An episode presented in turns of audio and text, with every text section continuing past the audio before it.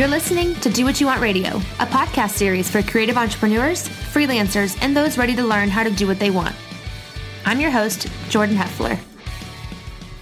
Hey, everybody, welcome back to Do What You Want Radio. Today I am Skyping Connor, the founder of Seven Visual Craftsmen in Charleston, South Carolina. Hey, what's going on? Not much. Connor was just telling me how he just cracked open a beer, so he is on brand for the day.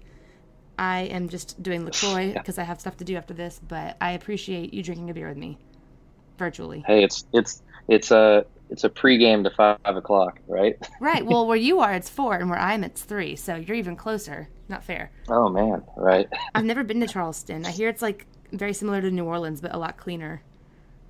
Oh yeah, and it is. I mean, now it's like. I mean, I've been here for almost eleven years now, and I've seen a huge change in the development of it. But honestly, it's a huge foodie town. Um, great beaches that are close, and I mean, when it's not sweltering hot out, like you know, just going out cruising around the streets is probably one of the best things you can do. Well, I watch a little bit of Southern Charm. I know that's probably irrelevant to this podcast, but they're all in Charleston, so that's the only like thing I know about Charleston. Oh yeah, that is not the depiction of Charleston. That is not the real Charleston at all. So. Well, yeah, I can ex- um, expect that. But okay, well, so let's get into everything. So I want to hear a little bit about you and what you do because I met you at Crop, the graphic design mm-hmm. conference. Mm-hmm. Um, and anyone listening, yeah. I did an interview with Matt Dawson, who started Crop. So if you want to go back and listen to that, you can hear more about that conference. But that's where I met Connor, and we kind of hit it off a little bit and decided to do this podcast episode because you are a fellow creative entrepreneur. For sure, yeah. So, uh, yeah, I've started the business about five years ago, and it's called Seven, a Visual Craftsman. And the whole, you know, meaning behind it was so seven is everybody's like, why is it seven? Uh, well, seven is kind of been my lucky number, and it's also just followed me around through life, you know, and then when I got into design, uh, I found like seven's a great number to work with with ratios and stuff. And then uh, as far as the visual craftsman side came into it, is the visual part is knowing that like okay, I can develop these ideas and concepts, and then the craftsman side is is I have a background in uh, like manufacturing, and so I know how to build things, and I love working with my hands. And also too, I didn't want to call it Connor Lock Designs and go from there because I felt like that would pigeonhole me into a a certain genre or set. So I developed. I, I wanted a bigger picture. The whole idea with Seven is to grow and to become a full-on brand. And then I have a production artist that helps me with large-scale models and building stuff. And it's uh, it's it's awesome. I mean, like starting a business is not easy at all and i definitely have stumbled and fallen like a million times to figure it out so. So the connection's a little wonky. So repeat that one mm-hmm. part about how you have a production assistant. So it's just you and that person? Yes. Okay uh, cool. so yeah so it's uh, it's myself and a production artist that helps with large scale murals, uh, signage projects, uh, anything that requires the the craftsman side of, of the business of mm-hmm. building it out. Uh, and I would love for it to keep growing. I mean, that, that's it, the best part about it is working with somebody else is like, wow, I get to pay another creative to to work with me. Like that's that's the the coolest thing I can think about of developing a business is paying artists what they're worth and getting to hang out with cool people and also get inspired by them as well because they have their their own set of creative skills as well. So, how long did you do it by yourself before you brought somebody else on to help? uh, I'd say about four and a half years. Okay. well, well, maybe maybe around year four, uh, I brought somebody on um, and started bringing them on to projects and you know, it, it just developed into something where, you know, he still he still got his stuff that he does, but he also is working with me on whatever kind of projects that would come to the table. So it's a. Uh, well, I was gonna say, how did you know that it was time to have somebody else help? Uh, well, when it came to the a specific project where it was a I just did all the brand work for a uh, new restaurant in Charleston, and also they wanted me to do all the hand painted signage, and it was a four foot by twenty seven foot long like graphic that I had that I designed that needed to be painted on the you know first story of the building, and I couldn't do that by myself, yeah. so that would be a little difficult. And yeah, my uh, good buddy Jonathan uh, was a good fit, and he I met him through actually through skateboarding, and he came up to me when we were skating at our local skate spot, and he was like, "Hey man," he's like, I, I see all your work all over Charleston." He's like, "I really dig it." Um, he's like, "I'm an artist as well." He's like, "I'd love to show you my portfolio and maybe work with you sometime." And I thought, okay, you know, and I checked his stuff out, and uh, then I kind of brought him on some like little things just to see how we would work together. And we did a, a collaboration mural um, at our local skate spot, and he just did really well. And I was like, all right, I'm going to bring him on to a paid project. And after we finished like painting this mural for this restaurant, uh, he yeah really surprised me with his work ethic and just like how well we work together. And I was like, man, now I got to have this dude to to work with me on these kind of t- projects. So do y'all have like a studio space, or do you work on location? Do you work from home? Um, got a studio space. It's actually so it works out. I, I uh, my studio is at a contemporary art center in Charleston called uh, Redux, uh, and it is there's about like 40 different artists in there, all with different size studios, and my studio is actually well Jonathan just moved into the studio next to mine. Um, that he does his own like personal artwork in there too. But it's great now, like that. You know, when he works with me, we're just back and forth working together on.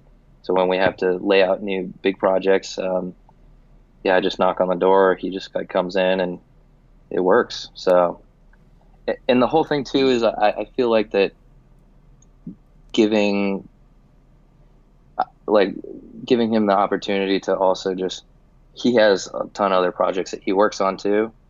Um, it's a very like there's no like all right nine to five you got to be in the studio hours. It's like all right we have a project let's knock this out. Mm-hmm. And I feel like that works the best because honestly I, I don't feel like I would want to restrict him from doing the things that he needs to do too. And I feel like that makes him a sharper artist as well because he's out learning it himself as well. So y'all are more almost like co people versus like boss and apprentice. Oh, yeah. I don't like the term. I don't ever want to be like somebody's boss. Like that's I I, I want people. It's more. I feel like we're stronger together than like and creating like a unit than like I'm the boss. You do what I say. Like mm-hmm. it's it's like a team group effort. So anytime where I brought in more people, like than just Jonathan, that's the whole thing. Is like we're all in this together. Like obviously, like I'm the project manager of everything, but then it's it's like I want to hear you guys' ideas and I want to get everybody's input, and we want to like not like create a strong front to knock this project out. Were you always doing design work? Like, were you always a creative person, or did you just start this business kind of one day on a whim? Uh, all right, so here's the here's the full scoop of like how this whole thing started. I I went to school for graphic design, uh, and then uh, worked in design agencies for a few years, and saw what to do and what not to do, and it got to the point where I I started. I left the design agency and then went had a freelance client that hired me as their creative director for this international signage corporation, and it was it was great for the first couple of years. You know, like I got to travel the world and work on some huge projects.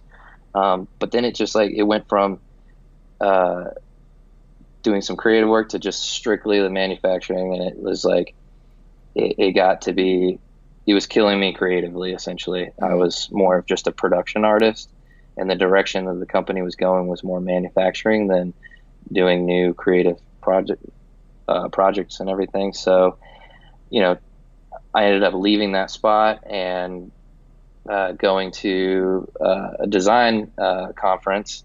It was a Converge in uh, Columbia, South Carolina, and I went just to figure, you know, what am I going to do? I was going to go look for a job, and I'd sent out a project proposal earlier uh, before that, and right as the keynote speaker was coming on, I got a phone call from that proposal, and they said, "Hey, we really love your work. Uh, we'd love to sign the contract and get you a deposit check and start this project." And I was like, "Oh my gosh! Like, I never thought that would happen."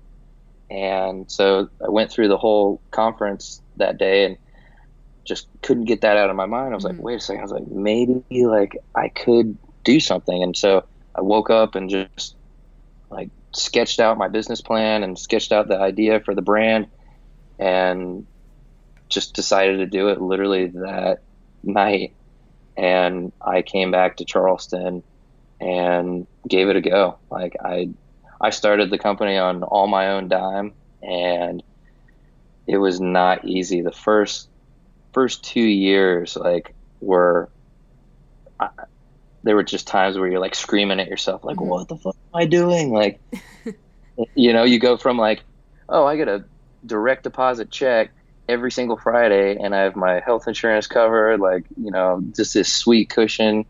And then you're going like, it's like, man, like I, I don't know how I'm going to eat, you know, like right.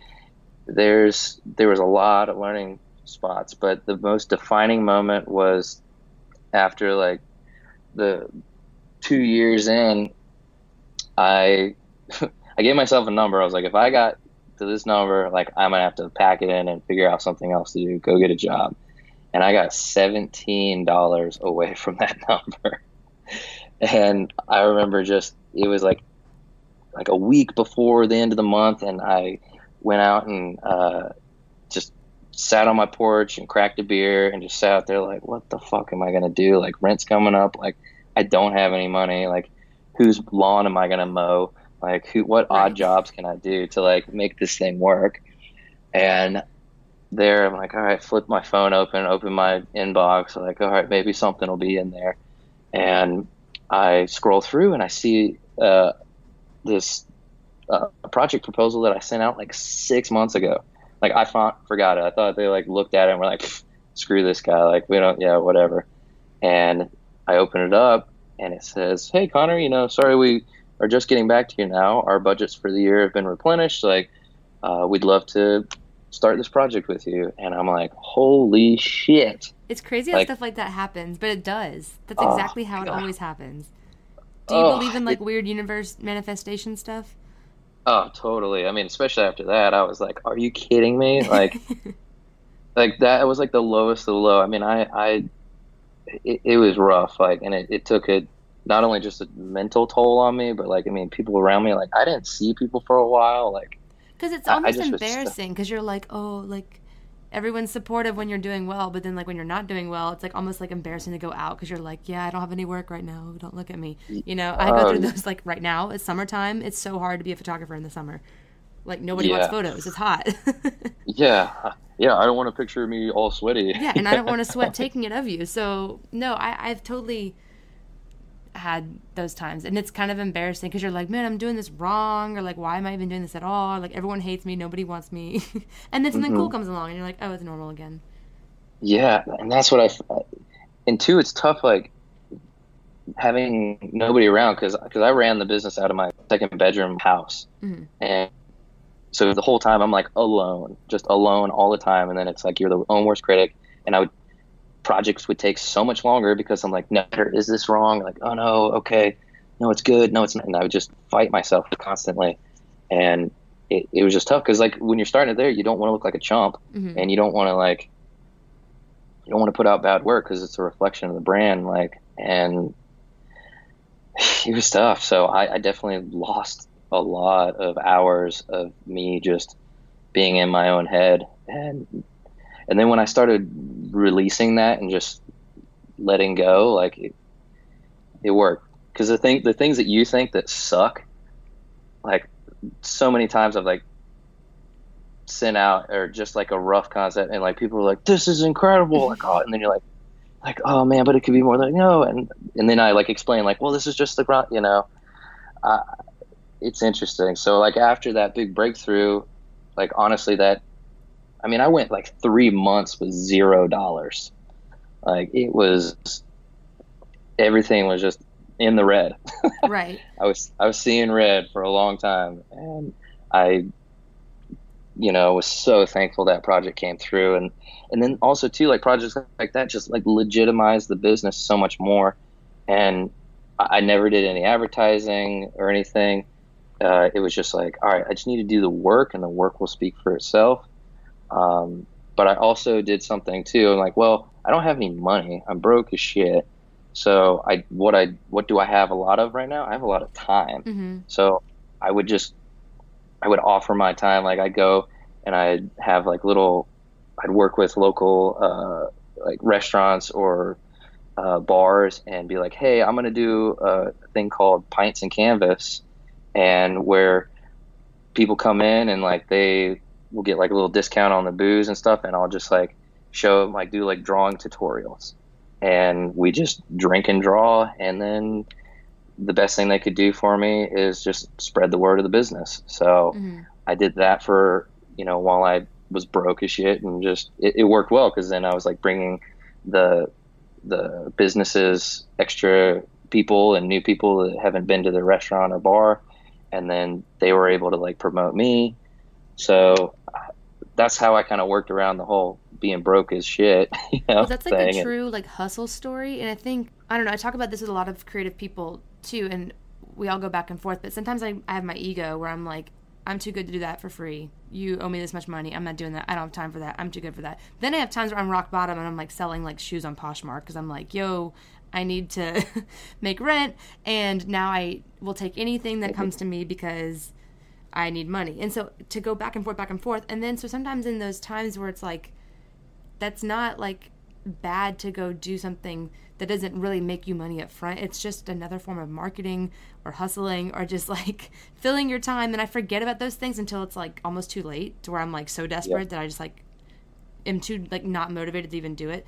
I don't even know if that made sense, but like I go through that every summer. Every summer for me is like the valley, like where I make a lot of money in the spring and then I spend it because I think that's normal for me. And Yeah. then like summer comes along and I'm like, oh, I have no work. I have very little work. Like days are longer. I hate everything, but it's because I feel that way that I'm also not motivated to do anything about it because Right, it's right. like a hamster uh, wheel. So doing stuff like that, like that's how I feel when I do like a market, like I'm vending at a market and I select five things and I'm like, this was a waste of time. This is stupid. But it's not because people come up to me and they talk to me or they're like, oh, I heard your podcast or like, oh, I saw this or you never, you know, can count it as like a waste. So it's kind of cool to hear that you were hustling even when you weren't like truly Yeah. like making ends meet at the time. No, yeah. So I mean that that was the thing is like my I, didn't want to ever. I just was like, gosh, I, all, I have time. I have time and I have skills right now, but I didn't want to go direct to like I didn't want to just like offer my services up for free because then that's going to give the perception like, oh well, then his services are free. Right. So if you want to work with those well, people how again can I, like, kind of teach people and get people engaged like and it worked out because like now like the majority of my clients are like food and bev and bars and everything and it's because i i show an interest there. Even though i couldn't really afford to go drink at a lot of their places at the time Mhm. i would still try and do events there. I'm like well how could i get in there and offer them this? And you know I, it was almost like a uh, an event barter system Mhm. kind of. And then then they know who you are and they're like oh and they check out your work. Like oh well we, we're actually getting ready to do a rebrand so we'd love you to do this. Or hey we'd love for you to paint a mural. Or your hand painted signage is awesome. We'd love to have some hand painted signage around the place. So it kind of worked in that way like and, and i didn't even really intend for it to do that. I was just like hey i just want to like Do let people know that yeah exactly and not and also to get out of my second bedroom like Yeah. i'm a i'm a people person so i it, it was very tough to me to be in that bedroom like behind my computer and my drawing desk for hours on end and like just feel like am i quarantined from the world like Right. Right. Well, and I'm so like I said, summer sucks for me, and I anticipated it coming. It was like May started, and I was like, oh, here we go. Like it's about to. Everyone's graduating. No more senior pictures. Nobody wants family pictures. There's no more events. It's too hot. Uh, it's about to happen where I don't have anything to do. And I had already been thinking about adopting a dog, and so I did. And that's been a whole irrelevant part of life, but it's been really great to get me out of the house and to go do stuff and kind of give me a different purpose. Because otherwise, I'm, I'm sitting here and I'm just like over analyzing everything, wishing that I had yeah. more work or making work and hating it or sweating, whatever. So, um, like you said, just to get out sometimes is so good. And so, talking about that too, like, so conferences, you've already mentioned, I know I met you at a conference and you mentioned you went to another. Are you like a mm-hmm. networking mm-hmm. kind of conference buff? Uh, not really. I mean, I so the the conference that I went to and and uh, where I started the business, mm-hmm. well, got the idea to start it, was I would have never been able to go because I couldn't afford it. Like I, my old bosses um, actually paid for me to go as like is like part of my severance package with them and everything and they were super cool. They like they they understood like that I was like viciously overqualified for what I was doing at that mm-hmm. company, and like you know they're like we're just not in the creative realm. Um, we're just going to go the direction of manufacturing, and they were like, God, yeah, they they hooked it up big time. So big shout out to Greg and Pat of the Born Group. They they were key factors of seven being a reality today. So. Mm-hmm and but so the whole conference thing, I I've never sought out to go to conferences. It was kind of just happened to I'd get an offer to do it, and then I'm like, yeah, sure, okay. Um, and even like with Crop, like the time I went to Crop was uh, my buddy Grizzly Wheeler, who uh, prints all my shirts for all my clients and everything.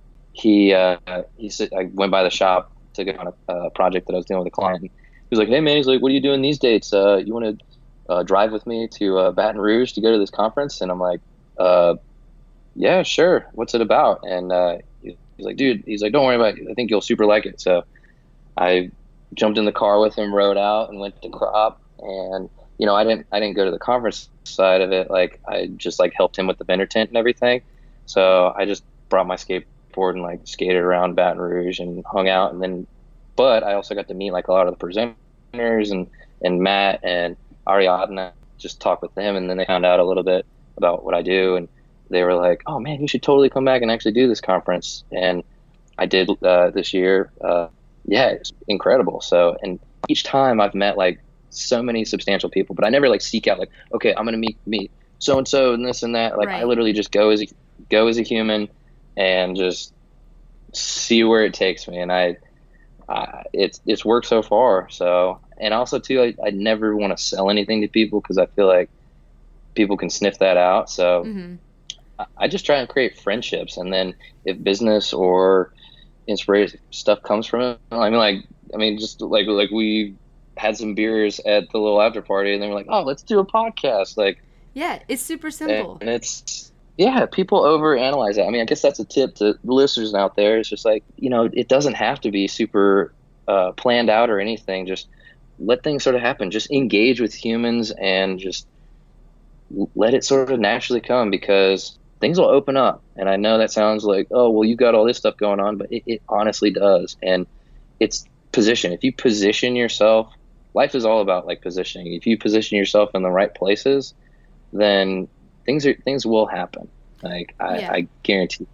Yeah, I get a lot of people who message me and stuff because I'm very overly social. Like, and I can mm-hmm. talk to anyone, and I talk on my Instagram stories, and I get on the podcast, whatever. Like, that doesn't yeah. mean that I'm like super confident, like I'm doing the best. It just means I'm comfortable. I don't really care. But people yeah. always message me and they'll be like, "Oh, how did you start like talking on your Instagram stories? Like I'm too scared to do that." And I'm like, "You're overthinking it. Like you're talking to me right now." it's the same yeah, difference. Right. And so people overthink networking as like this thing that's like it's a like an event. They have to like they have to go out and they have to network and it's like a task. And i'm like it's really not. Like you're networking every time you're going to the grocery store and you're talking to someone in the checkout line. Like it's not yeah. this big to do. Yeah. and maybe i'm just like way more comfortable with it because i was like a student council nerd and a sorority girl and i'm just like chatty cathy. But people really overthink it and i'm like so many random one-off job opportunities have come from me just like knowing someone who knew someone or my name was passed along because they saw my booth at an event or because they heard my yeah, podcast yeah. or because they saw me credited on an Instagram photo someone reposted. And that's all networking is. It's not like this big thing that you have to like subscribe to this idea that you have to go out and like meet 10 people and you have to like have all their phone numbers. And that's why I don't like people who go out to these formal business conferences and all they do, you can tell, like you said, when they're selling to you, they yeah. show up, they got their card, they're trying to pitch you on something. And I'm like, I'm here to learn just as much as you are. I'm not here to like purchase your services. I'm here to make friends with you, maybe to have commonality in what we do, but I'm not trying yeah. to like hire you right now. So it's always so uh, easy yeah. when people come up to you and just go straight at that like that. Totally.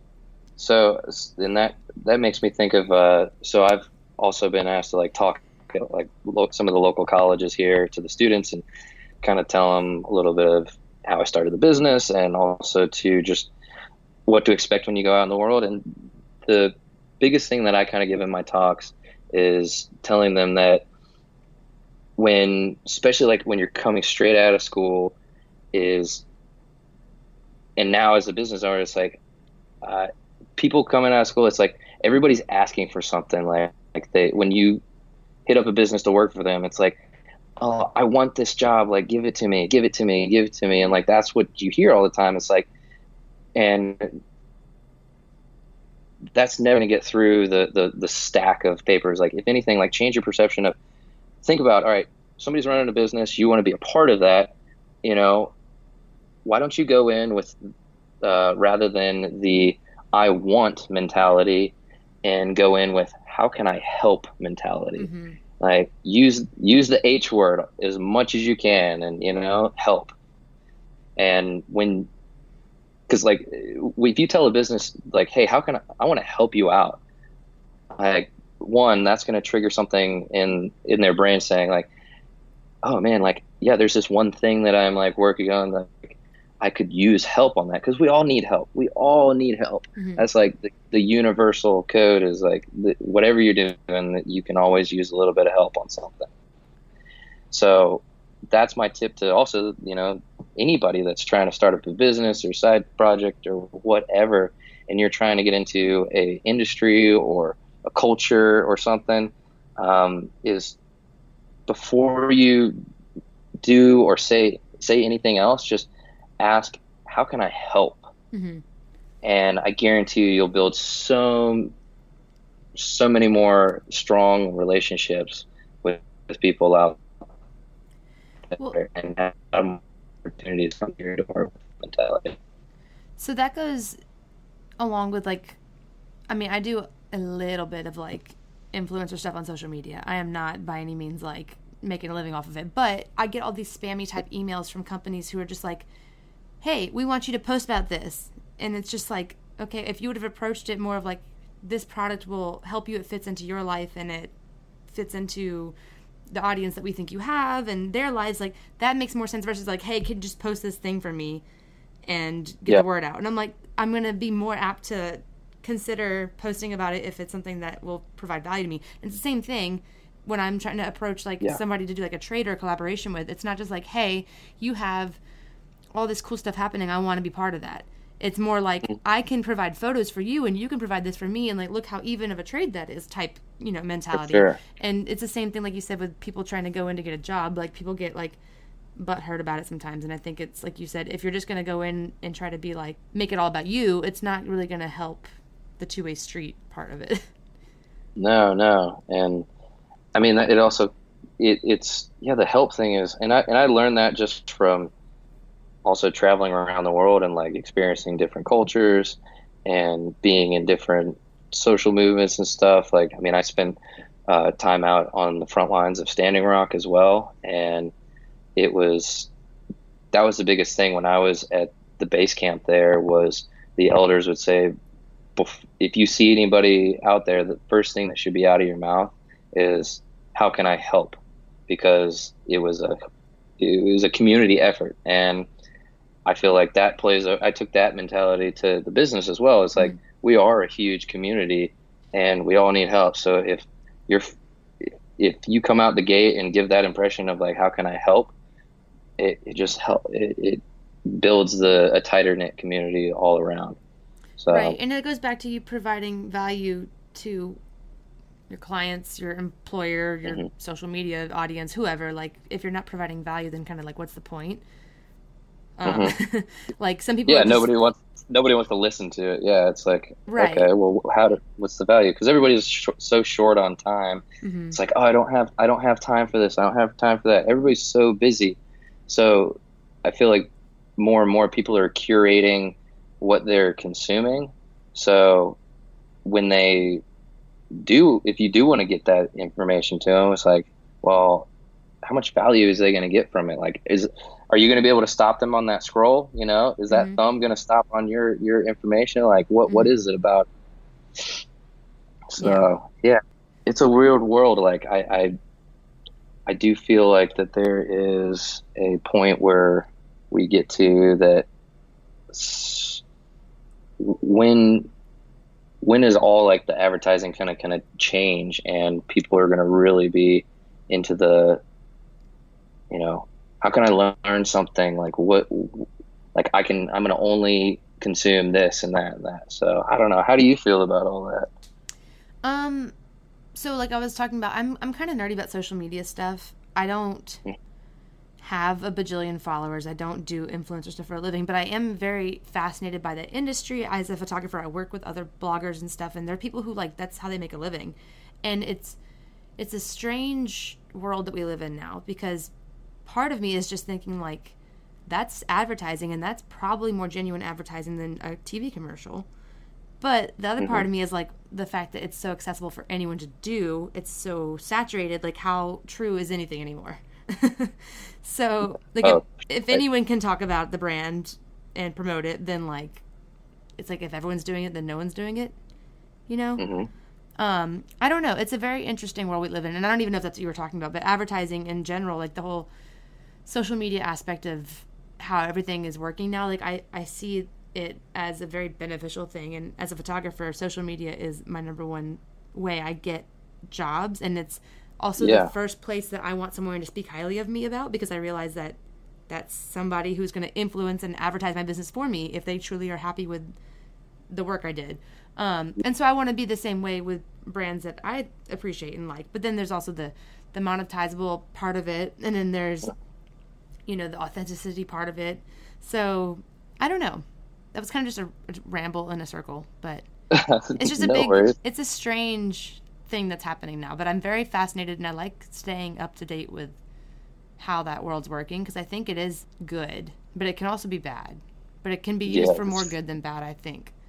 Yeah, I like to believe the more good side than the bad, but Yeah. there's, there's a lot of bad out there. So yeah, I I do wonder though, like so like what the future is gonna kind of hold for, uh, especially like the design world, because I feel like the the amount of content, like w- one side of it is like, whoa, the the rate that people are consuming content is insane. So that means like you know, I've seen it with like some of my clients. They're like, "Oh, we need Instagram posts, we need Facebook event posts, and you know, have to create these graphics so quick." But then also too, it's like, well, then the then the the budgets are also dropping as well because they're like, well, Right. we need this content so quickly, like we can't spend X amount of dollars on it exactly. like and then it's also too like well i can't really make something like all the stuff that you're wanting me to make like that takes several hours to do And at your I rate, it's I- not worth it for them for the amount they need.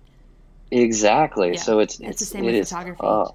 It's it's a Ah. weird, and I find it to be worse in the music industry because I, I like to photograph music. If it were up to me, I Yeah. would photograph only music. I would just live heck yeah off of music photography. However, music photography is the least lucrative part of my music or my um my business. Like Mhm. bands are broke, labels are broke, no one's buying CDs, everyone's touring, you're only making money off merch. So if anything, the designers are probably benefiting the most out of all this. Um, right but music photographers very rarely get paid, and if they do, they get paid little. And people are gonna be all pissy about this when I talk about it. But it's me getting a senior portrait gig is gonna pay way more than me getting a music gig, even if the music gig's six hours longer. yeah you know yeah and it's just and but it's a matter of like i like doing that more now it's the same problem where print publications are kind of going away so photographers are losing work, so everything's digital. Well, so because everything's digital, that means there's more to be made. Like you said, people need Instagram posts, they need social media graphics, yeah. they need a Facebook cover photo, they need a GIF for their Instagram, they need a profile picture, they need whatever. So there's more work to be had, but also because it's digital, people don't value it the same. So right. the rates are down. So and because there's lots of people who come out of college who want to do it for free, they're trying to get experience. So there's so many people who will do it for free that it kind of has burst the bubble, myself included. But it's because it's a vicious cycle of like everyone's doing it for free, so then like no one pays, so then. you take the jobs oh, that you yeah. can get paid, Gosh. but they're, they're so much lower yeah. than. So I just like I kind of stopped fighting the battle. The first couple years, I was so annoyed. I'm like, I'm working my butt off. I'm going to all these concerts. I'm paying for parking. I'm driving an hour. I'm staying till 2 a.m. I'm doing this on the yeah. other, and I'm either getting paid a little bit or nothing. And then the band will repost my photo with no credit. So it's like, okay, so after all that, like I didn't even get like a Instagram follower that might hire me, you know. So that's where social yeah. media is so important for me because it it's not just numbers. It's like these are potential clients, or other mm-hmm. bands might see it, or the label might see it, or whoever. Um, yeah. So it's frustrating, and then so you kind of give up, and then you're just like, well, I'll just keep doing like the senior pictures because that's like consistent money, or I'll just do the family portraits, and it's not my passion, but right. it's at some point you have to do what pays the bills.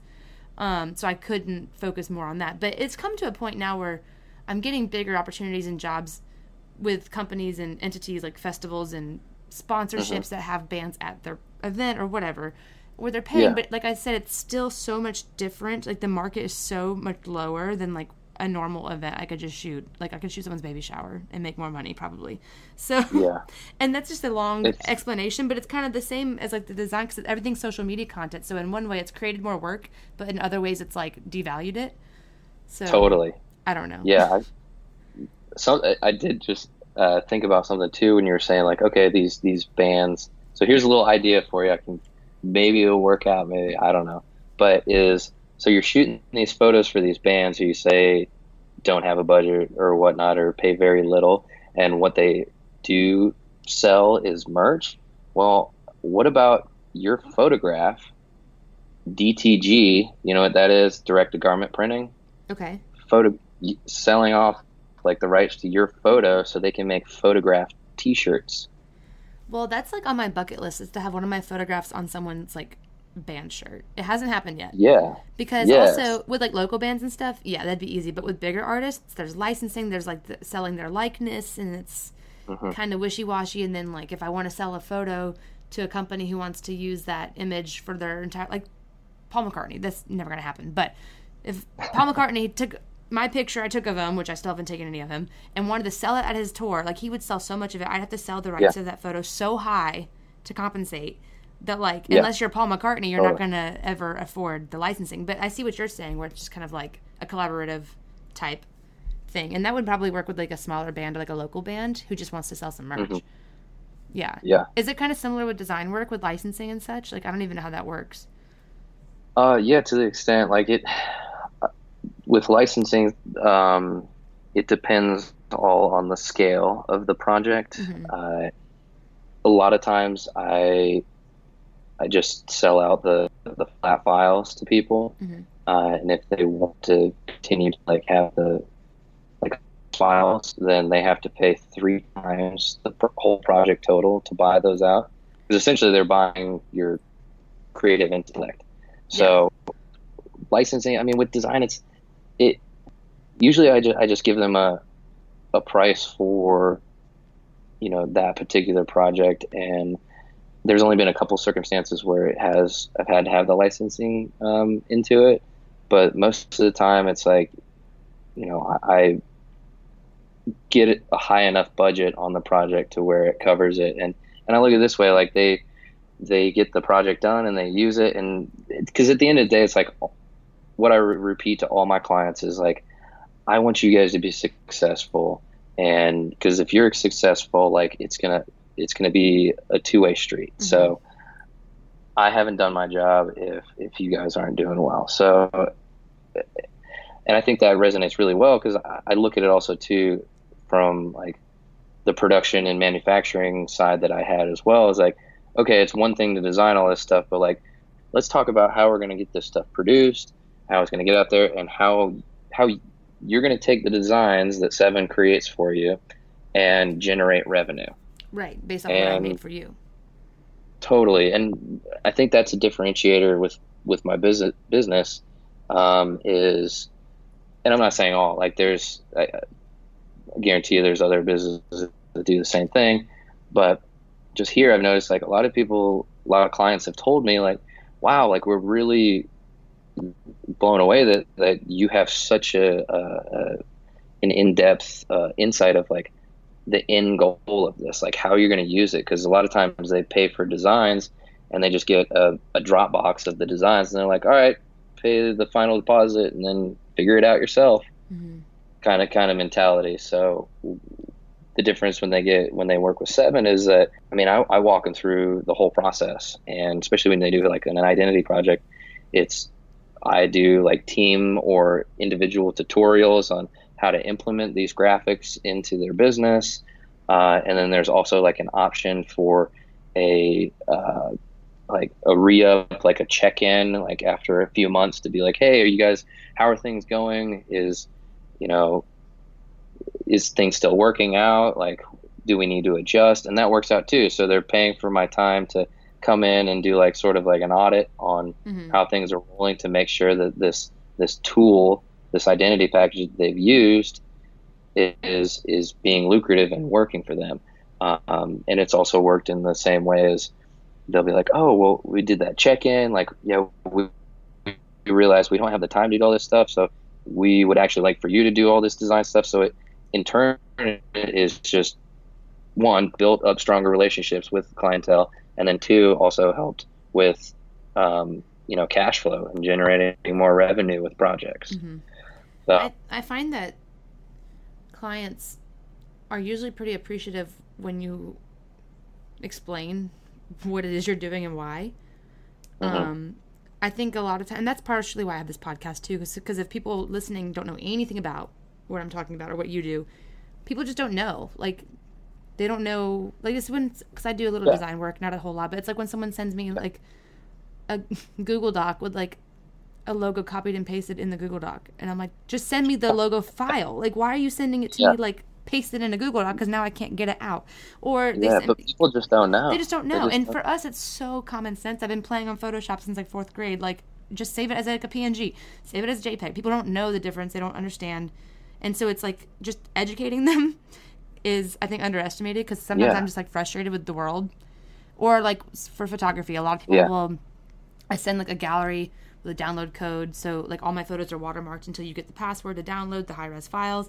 Well, people will yeah. screenshot it in the gallery crop into it, put a filter on it, post it on Instagram, and then like tag me because they're so excited. And I'm like, please stop promoting this terrible thing you just posted because I, I sent you like the actual exactly. files, but they just don't know. So it's almost like yeah, I need to, I probably should just make like a tutorial PDF on like this is how you freaking download your photos and the right and wrong ways to use them. But kind of similar to you with your design stuff. But I think people are usually pretty open to learning because they just don't know.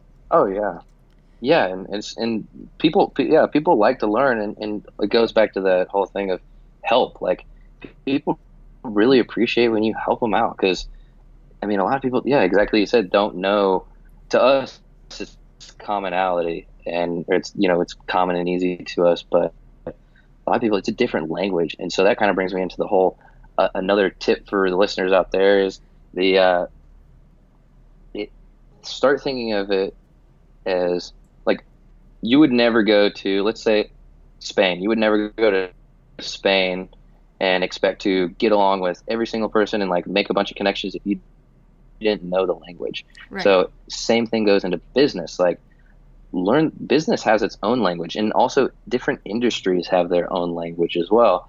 Uh, for instance, like the food and bev industry, there's a whole side of language that goes into there that that just from me immersing myself, going to these restaurants or bars and stuff like, just like hearing and seeing how people interact, and that helped with knowing how to say that language, and then also too working with like back in uh, working with like high level things like like Disney or all these different other corporate um, companies is learning how like you know what their business buzzwords were mm-hmm. and what it means. So and something that just like an example of how I've taken that uh, sort of language barrier and adaptation is uh, so in Charleston, it is so tough to get a mural project here. Like nobody wants to. It, there's just no budgets, and also the city is not very hyped on any.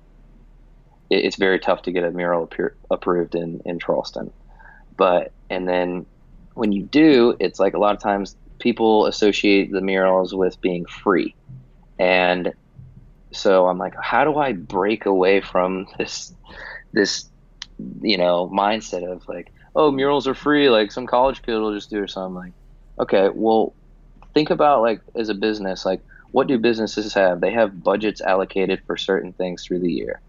So why don't you change the verbiage of mural to advertisement? I guarantee mm-hmm. you that these businesses have an advertisement budget. Oh, they're spending a couple thousand on a billboard with some oh, exactly. terrible design on it, I'm sure. So.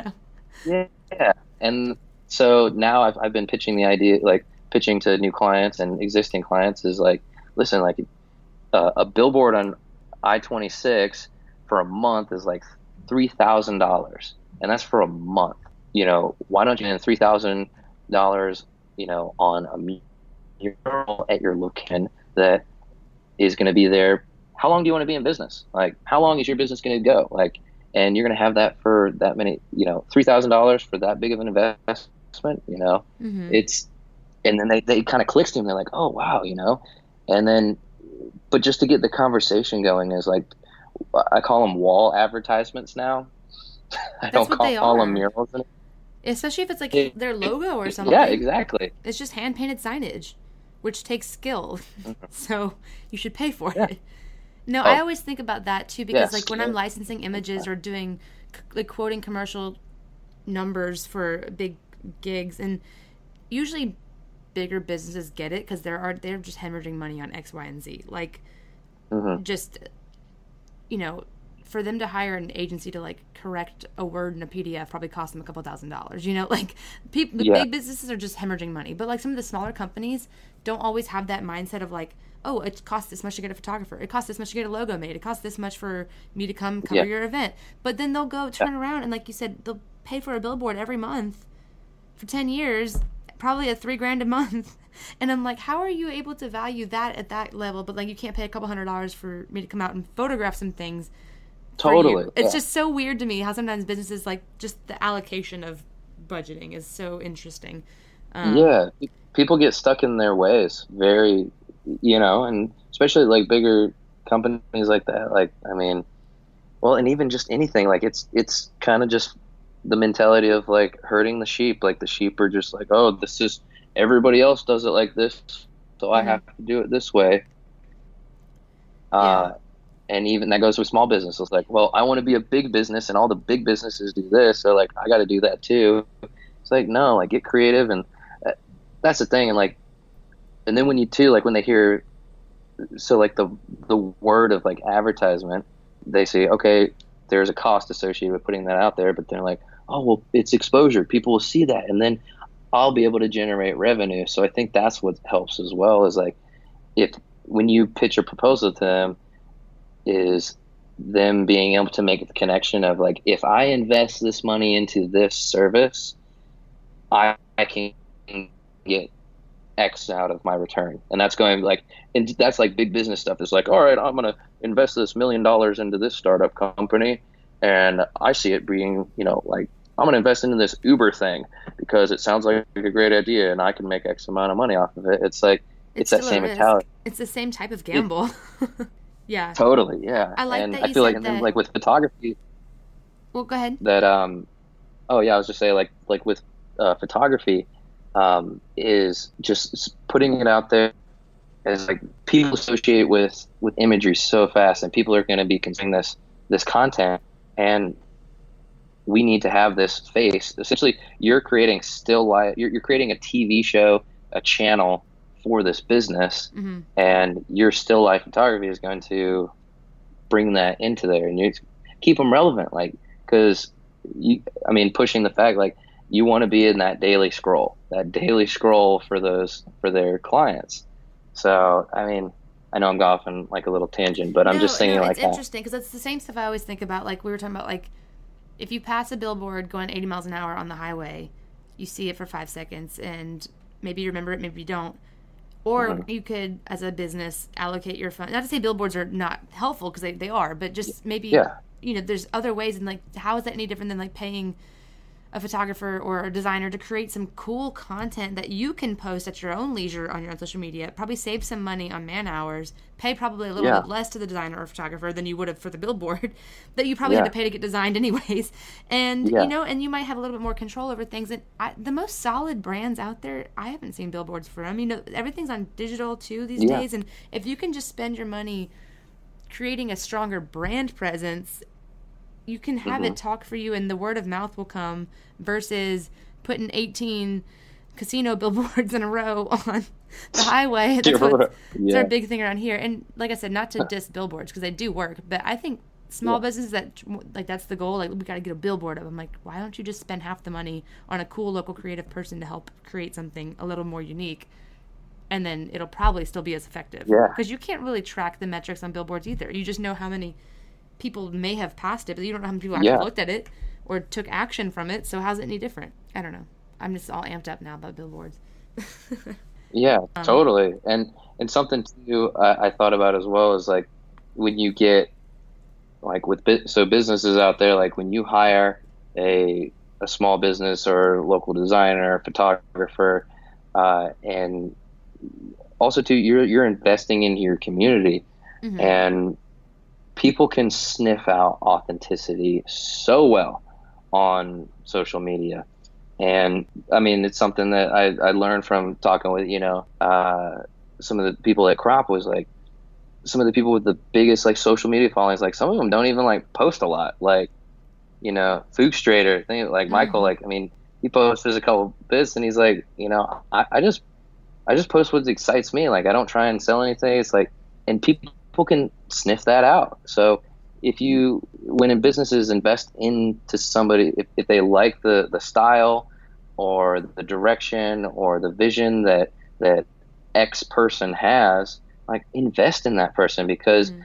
then that's going to give a subliminal message to your clientele that hey like I, we care about our brand and we care that our brand wants to associate with somebody doing something cool and we want to invest in that too. Mhm. and then people are going to feel that and they're like you know what?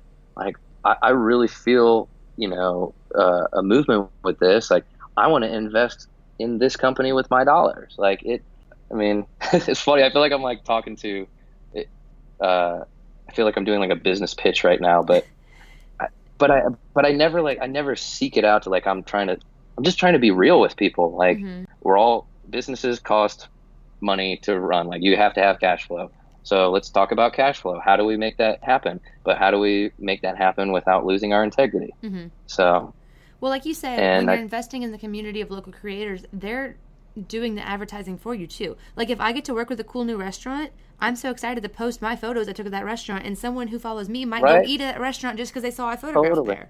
I do the same thing with bands all the time. Oh, so many bands yeah, yeah. I have gone to go see live because other photographers have posted pictures that looked cool. So I'm like, I don't Mm. even ha- have to listen to the music. The photos looked cool. I'm gonna go see that band because now I've heard of them. It's the same thing. And so if if branding, like I judge all books by covers because branding and design work is so important. I buy albums based off album covers. Like Yeah. if I have bought merch at a show because I'm just like I like that T-shirt. Now I have to go listen to the band, so I'm not a poser, and then I become a fan of the band because I liked the freaking graphic design on the T-shirt. Like all the creatives are doing the advertising Oh, for the yeah. businesses too. So if you pair up as a business owner with someone cool and local, their whole network is going to want to come be a part of it because they're going to be like, "Oh, Sally took pictures of this cool place. I want to go see it too." Whatever. So no totally agree i mean it, essentially you just become a brand ambassador like yeah, it's like you're almost like an unpaid brand ambassador like uh, that kind of actually i didn't make that connection my good friend ryan who uh, runs a business here called lunch and recess or a film production agency they he he was like giving me shit he's like uh, he's like hey man let's go get lunch he's like oh wait he's like uh, i guess we got to go to one of you know one of your clients restaurants because uh, you know you only eat where you get paid from. I'm like, oh, dude, what, whatever. I was like, that is not it. I was like, I just, I love to eat at those places because they support me, hmm you know, and they also have banging food. So Yeah, and sometimes you get so, discounts like, on the food if you do work for them. um, right. So, but he's like, yeah, he's like, I, he's like, no, he's like, I'm just busting your balls, man. He's like, but really, he's like, I guess they, yeah, when people hire seven, they don't just get the design work, they also get like a brand ambassador too, because I really care about it, because I know how hard it is to start up a business and feeling like nobody gives a shit. Mm-hmm.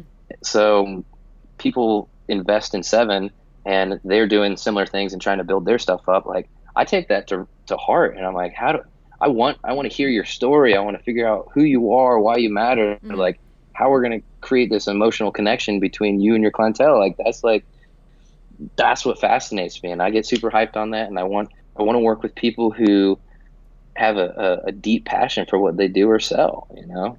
Yeah. You want to be a fan of your clients and you want them to be a fan of you too. Yeah, 100%. Well, that was like a perfect note to end on. I feel like I'm all pumped up now.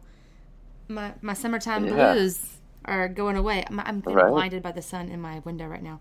Um, no, so with that being said, where can everyone follow Seven? Huh, see what I did there? Because isn't that your website? Like follow Seven. Oh yeah. yeah. where can everyone yeah. follow Seven Which, and see all your stuff? Oh, yeah. Well, just to clarify with that, uh, I did the whole follow7.com was never to be like associated with like oh follow me on social media. It it, it honestly started before i was even into social media. Uh-huh. it started as because the whole concept is like seven wants to be this entity that can work anywhere in the world. Okay. And, and uh, when you would go to the website it would be like hey follow along. Look where seven's working at now. And it's just funny like how social media has evolved and it's like oh well, is he really just trying to say like oh follow my instagram no, i like that double like, meaning though because it you really it still means the same thing just following along with what you're doing but online. Uh-huh. um well yeah so where can everyone yeah. go? So uh, the website is follow7.com uh, side note it is dated. There's a new update coming soon. Um, i know that that's like every designer and every they're like oh the website is always the last thing but it's in the works getting updated, uh, but also too on social media. You can find us on Instagram at, at the number seven, and then a visual craftsman. Okay. So all written out. So cool. if you just type type in the number seven and a visual craftsman, I'm pretty sure it'll pop straight up. Uh, Sweet. I'm gonna link all that yeah. in the show notes, and so, I'm actually gonna go find you too. Oh, I'm on my dog's Instagram account right yeah. now. I almost do stuff on his account all the time on accident.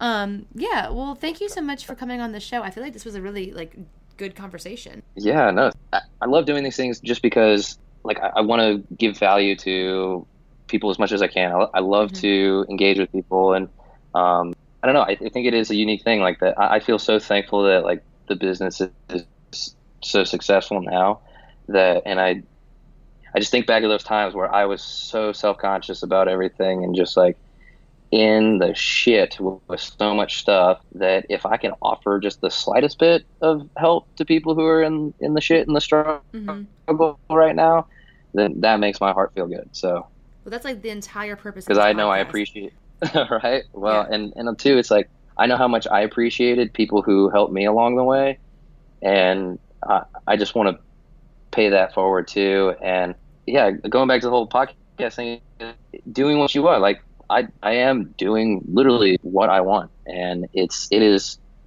people still they're like, oh my gosh, like you get to do this and that and that. And I'm like, they think it's this magic formula. I'm like, no, it's not this magic formula. You just have to make the commitment to do it, mm-hmm. and you have to stick with it and work hard. It's even when you have the only magic formula is. Yeah, exactly. And the only magic formula is it's not easy. Like you have right. to know how to. You got to be a fighter. That's it. That's that's the key. Well, one of the best things I ever heard was if owning a business was easy, then everyone would do it, and not everyone does it. So. totally. Right. Yeah, but yeah, no, I think this has been a very beneficial conversation. I love getting into it with other creative entrepreneurs because I'm very nerdy in that whole self help movement. I love it all. So I, I love to hear other people talk about how they got started, and it's very inspirational. I mean, it sounds cheesy to say, but like it's inspirational to hear other people's like struggles. Mm-hmm. Totally, and and something too I'd like to add just to the listeners is please reach out. Like I, you know, you know, message me on, Instagram, send me an email. Like I, I do make a conscious effort to get to every single person in a timely manner. And like, I, just because like I've got this, all this stuff looks like I got all this stuff going on doesn't mean that I'm not a human too. I'll still reach out and help you out as much as I can. So. Yeah, and ditto on my end, except for not DM because I am so bad at responding to them. So just email me. yeah, right. I literally have like so many just sitting there I need to deal with, but Instagram's like almost a full time job, y'all. Okay. Yeah. Well, sure. thank you, thank you, thank you. I'm gonna go do this shoot and then have a beer afterwards. So I'll be having a beer with you in spirit later on today. Awesome. Hey, y'all, thanks so much for listening to Do What You Want Radio. As always, you can find all the tools and links that are referenced in this week's episode at dowhatyouwantradio.com in the show notes. If listening to this podcast has brought you any value at all, please take a moment to go subscribe, rate, and review Do What You Want Radio so that I can continue to reach creatives just like you and me. Doing this podcast is a lot of fun, but it takes a lot of work as well, and I do it all by myself. So I really appreciate those of you who keep listening week after week. You've already dedicated a lot of your time to listening to my voice, talking too fast probably. But if you're not tired of me yet, you can keep up with me, my photography work, and the creative services, products, and workshops I offer at jordanheffler.com and at jordanheffler on Instagram. If you want to be hardcore informed, subscribe to my weekly newsletter to get a free branding worksheet, as well as weekly tips and promotional offers for my digital products and merchandise, like Lightroom presets, Instagram overlays, t shirts, hats, and everything else you didn't know you needed. You can sign up at jordanheffler.com slash subscribe. Thanks again for tuning in to Do What You Want Radio. I just want to let you know that you're probably doing a great job and you probably deserve a beer. So go get one. See you next week.